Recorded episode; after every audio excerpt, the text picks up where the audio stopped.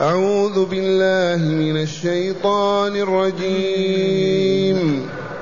وقال الذين كفروا إن هذا إلا إفك افتراه وأعانه عليه وأعانه عليه قوم آخرون. فقد جاءوا ظلما وقالوا أساطير الأولين اكتتبها فهي تملى عليه بكرة وأصيلا. قل أنزله الذي يعلم السر في السماوات والأرض إنه كان غفورا رحيما. وقالوا ما لهذا الرسول يأكل الطعام يأكل الطعام ويمشي في الأسواق لولا أنزل إليه ملك فيكون معه نذيرا أو يلقى إليه كنز أو تكون له جنة يأكل منها وقال الظالمون إن تتبعون إلا رجلا مسحورا. انظر كيف ضربوا لك الأمثال.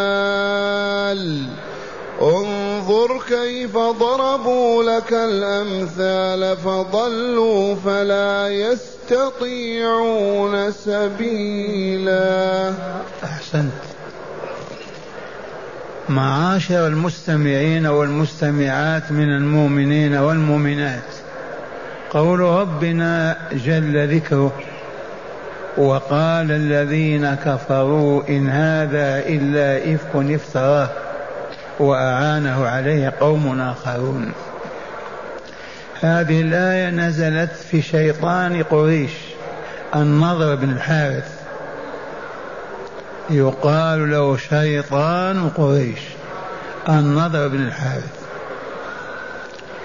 كان صلى الله عليه وسلم يجتمع معهم في ظل الكعبة ليدعوهم إلى الإيمان والتوحيد. وكانوا يجتمعون.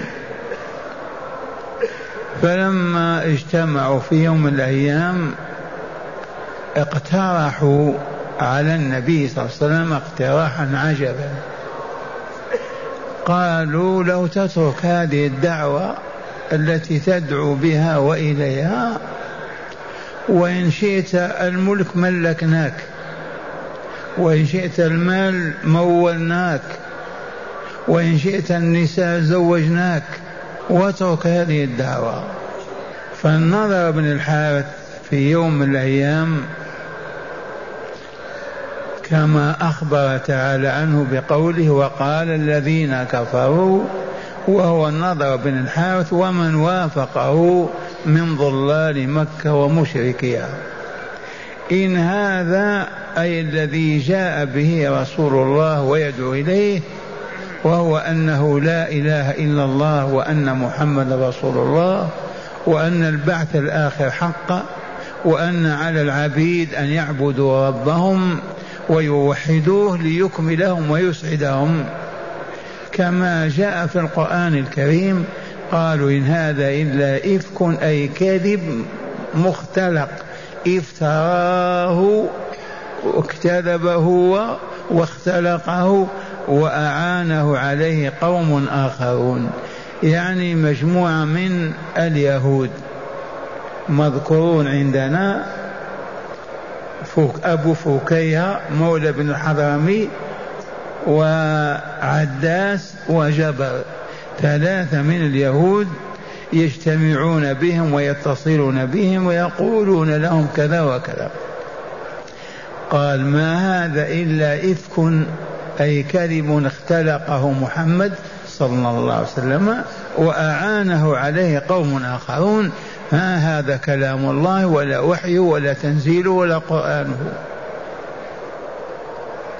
قال تعالى فقد جاءوا ظلما وزورا. الظلم وضع الشيء في غير موضعه. القرآن كلام الله. يقولون افتراء. وكذب واختلاق وضعوا في غير موضعه وزورا زوروا عن الرسول ونسبوا إليه الكذب وهو مبرأ منه بعيد كل البعد.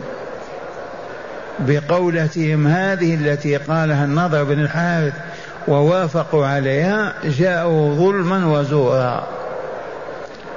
الظلم وضع الشيء في غير موضعه. القرآن الكريم جعلوه سحرا وجعلوه شعرا وشعوذة وباطلا وضعوه في غير موضعه. ونسبوا إلى الرسول الباطل والسحر فزوروا هذا التزوير.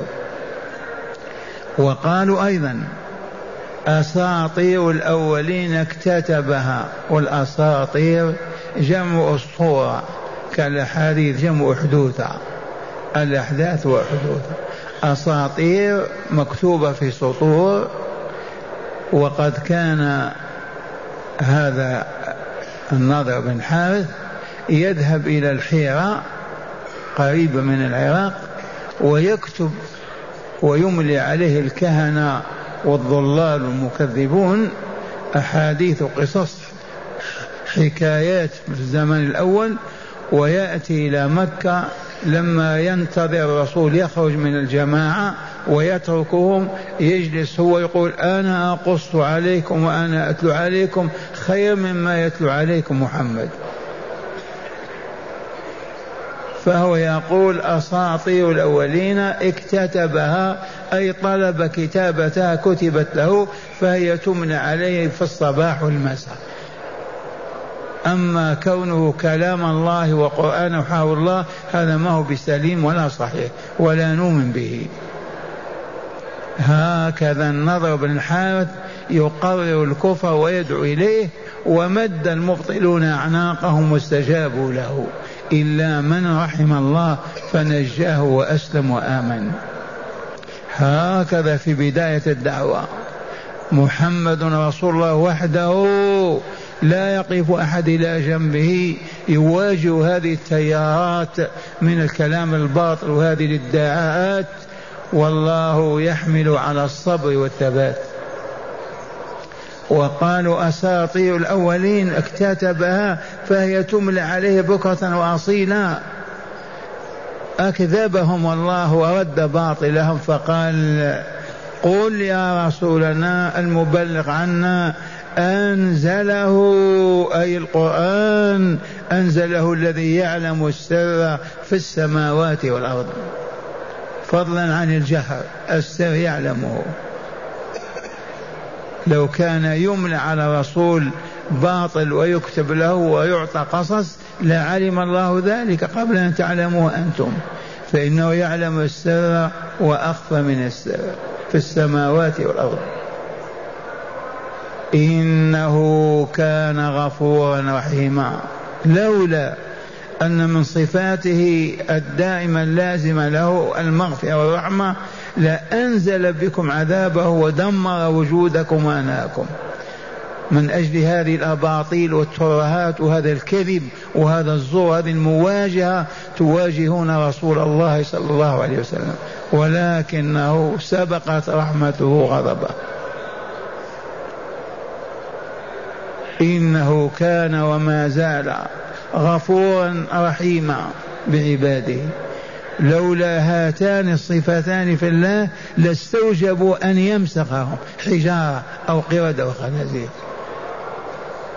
لهذا الموقف العجيب الذي يقفونه يعرضون على الرسول أوساخ الدنيا ليتخلى عن دعوة الله ليبقي لهم شركهم وباطلهم وعبادتهم الأصنام والأحجار. ويكذبون بآيات الله كما كذبوا رسوله صلى الله عليه وسلم. وقالوا ساحر وقالوا شاعر وقالوا مجنون أيضا. كل هذا للحفاظ على باطلهم. اعتادوا عبادة الأصنام والتقرب إليها والتوسل بها وعاش آباؤهم عن ذلك فعظم عليهم أن يتخلوا عما كان عليه آباؤهم وأجدادهم. وهذه الخليقة البشرية الطبيعة الإنسانية باقية إلى اليوم. كم من إنسان ما يتنازل عن باطله يقول كيف كان أبي وكنت الآن أتنازل عما تقولون؟ وهو يعلم أن ما يحافظ عليه ليس شيئا. لا يغني ولا ينفع. ولكن وجدنا آباء على هذا. كيف نغير نظام حياتنا؟ كيف نبدل سلوكنا؟ إلى الآن. والمفروض أن الإنسان العاقل لما يعرض عليه الحق ويفهمه ويعقله يقبله. وياخذ به لا أن يصر على أن عاداتنا تتنافى مع هذا على أن ما وجدنا عليه آبانا يتنافى مع هذا ولا يتفق معه. خلونا اتركونا على ما نحن عليه. والله إن أهل بدع في العالم الإسلامي يقفون هذا الموقف. ما يريدون أن يسمعوا السنة ولا قبول الحق. خلونا اتركونا وجدنا آباءنا هكذا. إلى الآن إذ هي فطرة إنسانية هذا هو الإنسان. إذا ما هداه الله إذا ما قوم الله عجاجه إذا ما استقام لا بد أن يقول هذا الباطل. قل أنزله الذي يعلم السر في السماوات والأرض إنه كان غفورا رحيما. لولا مغفرة ورحمته لكان ينزل عذابه بكم وسخطه عليكم. ثم قال تعالى وقالوا ما لهذا الرسول يأكل الطعام ويمشي في الأسواق؟ رسول الله يصبح فقيرا ويأكل الطعام ويمشي في الأسواق؟ ما هو معقول أن يكون رسول الله هكذا؟ وجاء من سورة الإسراء مواجهة أخرى وقالوا لن نؤمن لك حتى تفجر لنا من الأرض ينبوعا أو تكون لك جنة من نخيل وعنب فتفجر الأنهار خلال تفجيرا أو أو, يكو أو تسقط السماء علينا كسفا أو تأتي بالله والملائكة قبيلا أو يكون لك بيت من زخرف أو ترقى في السماء ولن نؤمن لرقيك حتى تنزل علينا كتابا نقرأه. لا يواجه أحدنا بمثل المواجهة يغمى عليه. يموت ما يستطيع. ورسول الله يثبت. صلوا عليه وسلم وسلم أحبوه وامشوا وراءه ولا تلتفتوا إلى غيره. وقالوا لن نؤمن لك حتى تفجر لنا من الأرض ينبوع. قراءة نافع أو يكون لك بيت من زخرف أو ترقى في السماء. ولن نؤمن ليقيك أنك رقيت حتى تأتينا بكتاب نقرأه. وحينئذ نصدق. لا حول ولا قوة إلا بالله. وقالوا ما لهذا الرسول يأكل الطعام ويمشي في الأسواق؟ من حقه ما يأكل كالملك. من الملائكة؟ لماذا يأكل الطعام؟ ما دام يأكل الطعام ويبيع ويشتري في الأسواق ويدخل الأسواق يدعو إلى الله عز وجل وإلى عبادته ما, ما هو برسول هذا؟ ما نصدق أنه رسول. وهذه الكلمة قالها عبد الله ابن الزبعرة رضي الله عنه. قالها أيام كفره ولكن أسلم ودخل في رحمة الله. هو الذي قال ما لهذا الرسول يأكل الطعام ويمشي في الأسواق. وكان عليه الصلاة والسلام يمشي في الأسواق لدعوة أهل السوق إلى ربهم ليعبدوه. وإن كان باع واشترى أيام كان مع خديجة. المال مالها واشترى وباع. ويجوز أن يدخل السوق يشتري أو يبيع شيء. ولكن أكثر دخوله الأسواق لدعوة الله عز وجل عباده إلى الله ليعبدوه. حيث يتجمعون. وهنا لطيفة أفيدكموها. ورد أن شر البقاع الأسواق وأن خيرها المساجد. حديث عن أبي القاسم صلى الله عليه وسلم وهو كذلك شر البقاع الأسواق لما فيها من الباطل والزور والغش والخداع وخيرها المساجد. واعلموا هذه اللطيفة جربناها جربوها أنتم. من دخل سوق من الأسواق وقال بأعلى صوته لا إله إلا الله وحده لا شريك له له الملك وله الحمد وهو على كل شيء قدير. له الملك والحمد يحيي على كل شيء قدير. بيده الخير وعلى كل شيء قدير. كتب له ألف ألف حسنة مليون حسنة.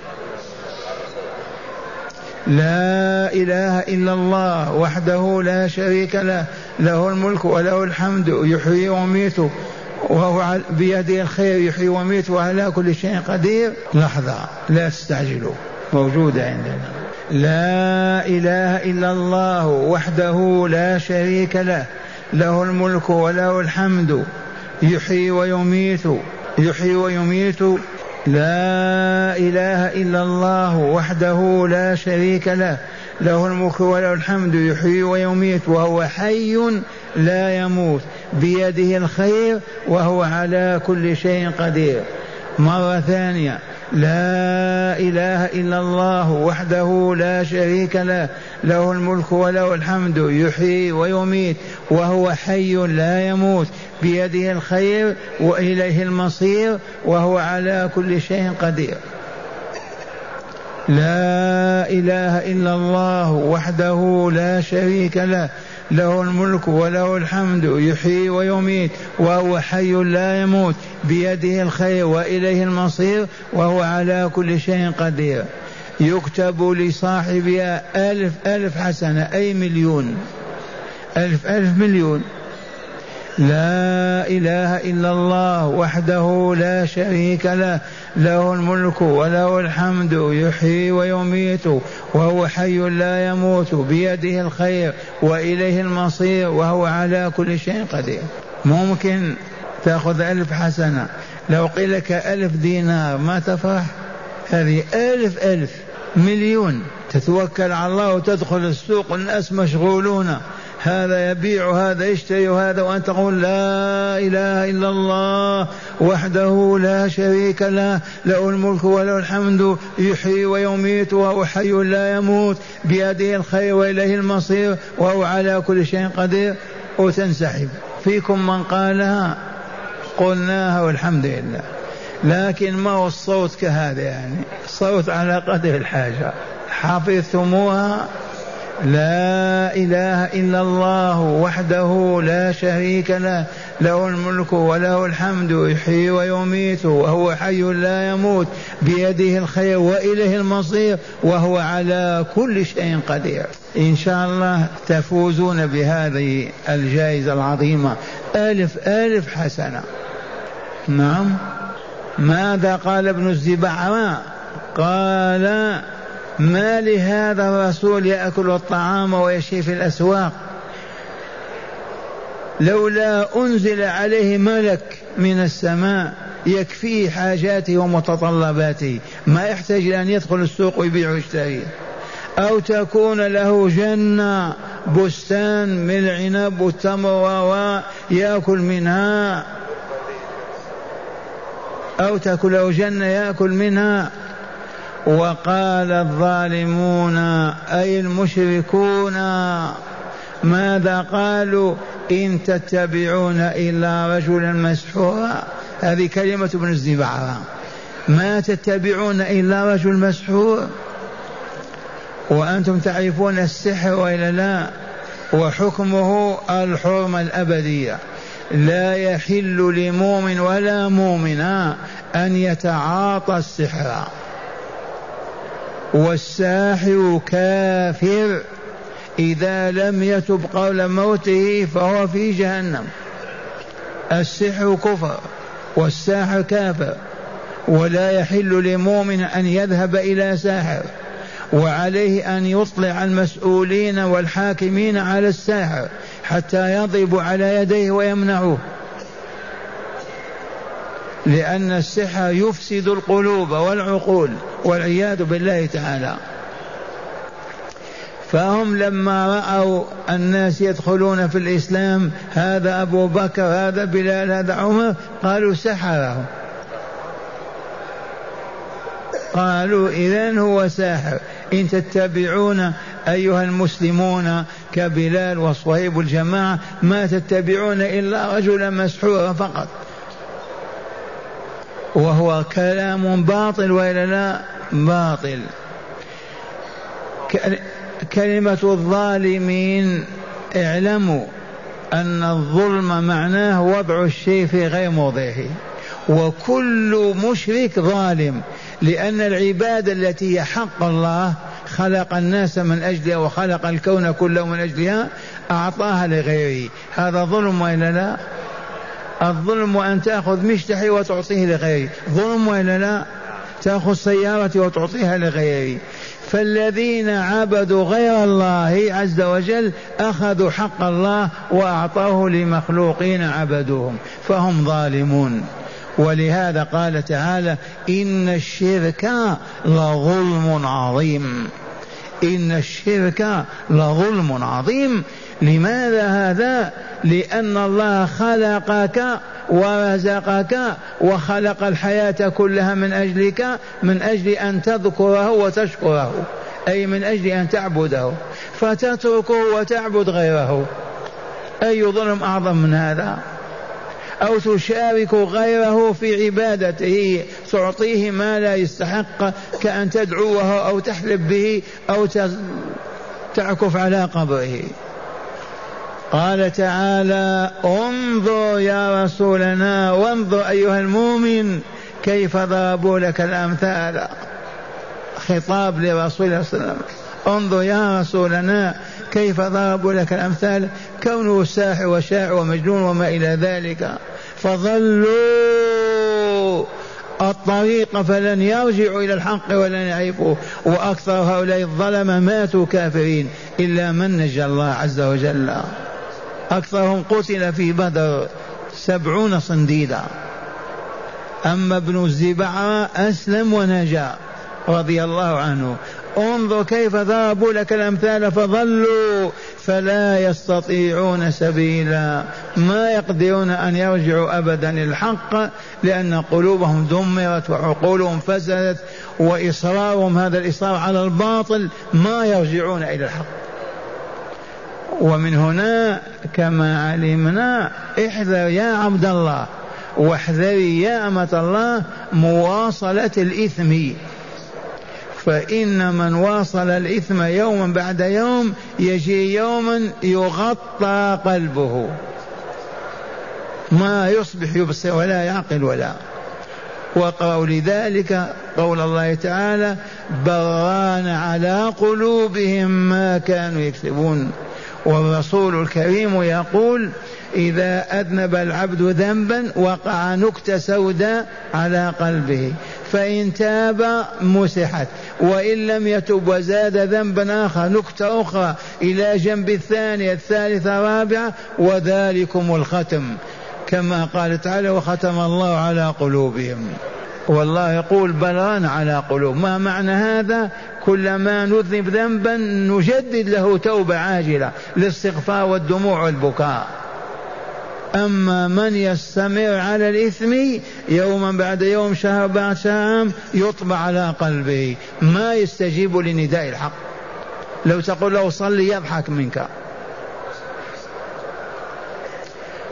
هذا معنى قوله تعالى انظر كيف ضربوا لك الأمثال فضلوا عن الطريق فلا ما يقدرون أن يرجعوا. توغلوا في الشرك والكفر والظلم والفساد.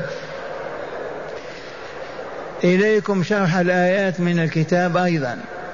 معنى الآيات يخبر تعالى عن أولئك المشركين الحمقى الذين اتخذوا من دون الله رب العالمين آلهة أصناما لا تضر ولا تنفع.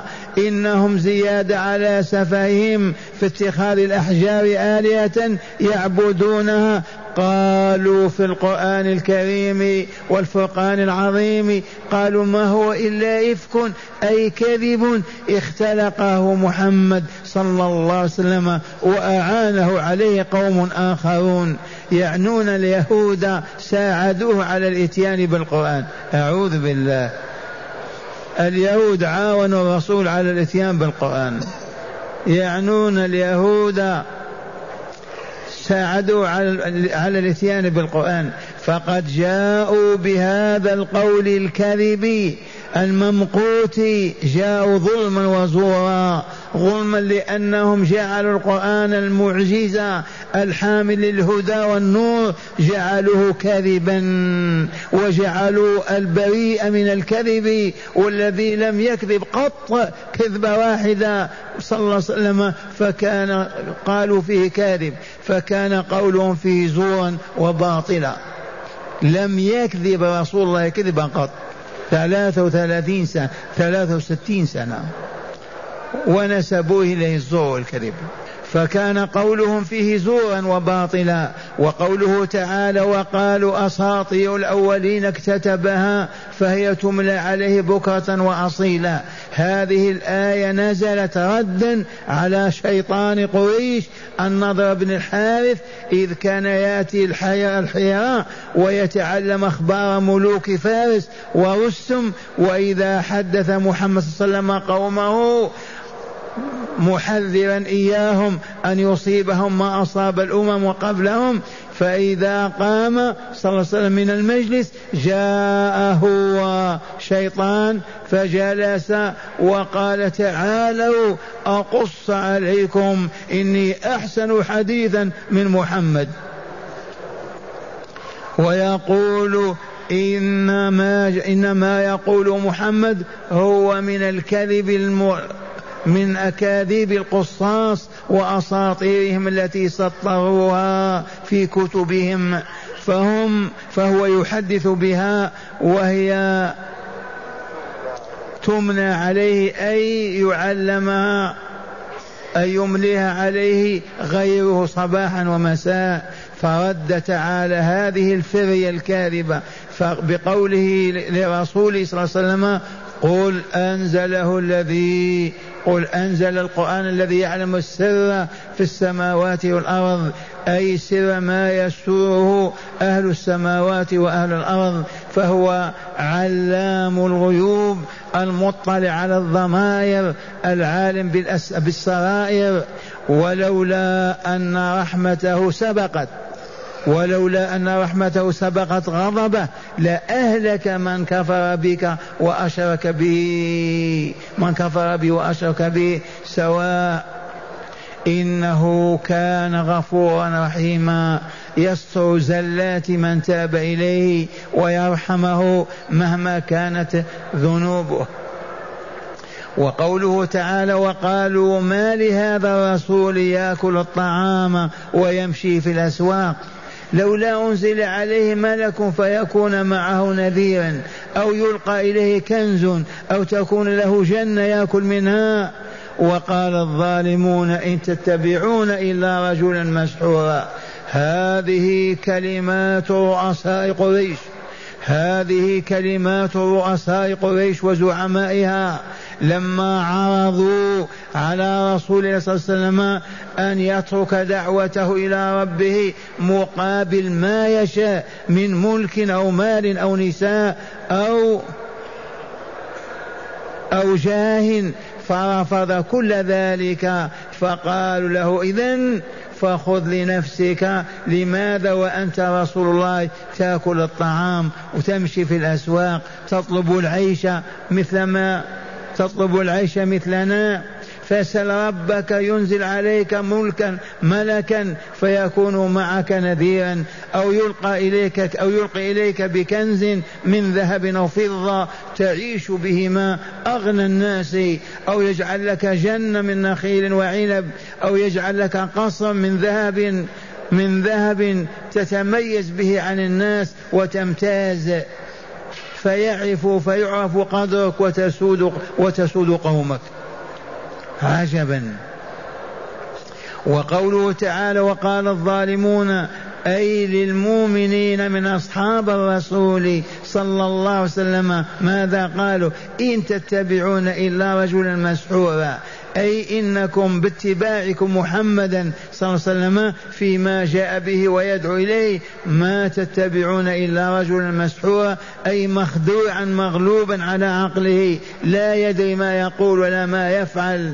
أي فاتركوه ولا تقارف ولا فاتركوه وفا ولا تفارقوا ما أي فاتركوه ولا تفارقوا ما عليه آباؤكم. ولا تفارقوا ما عليه آباؤكم.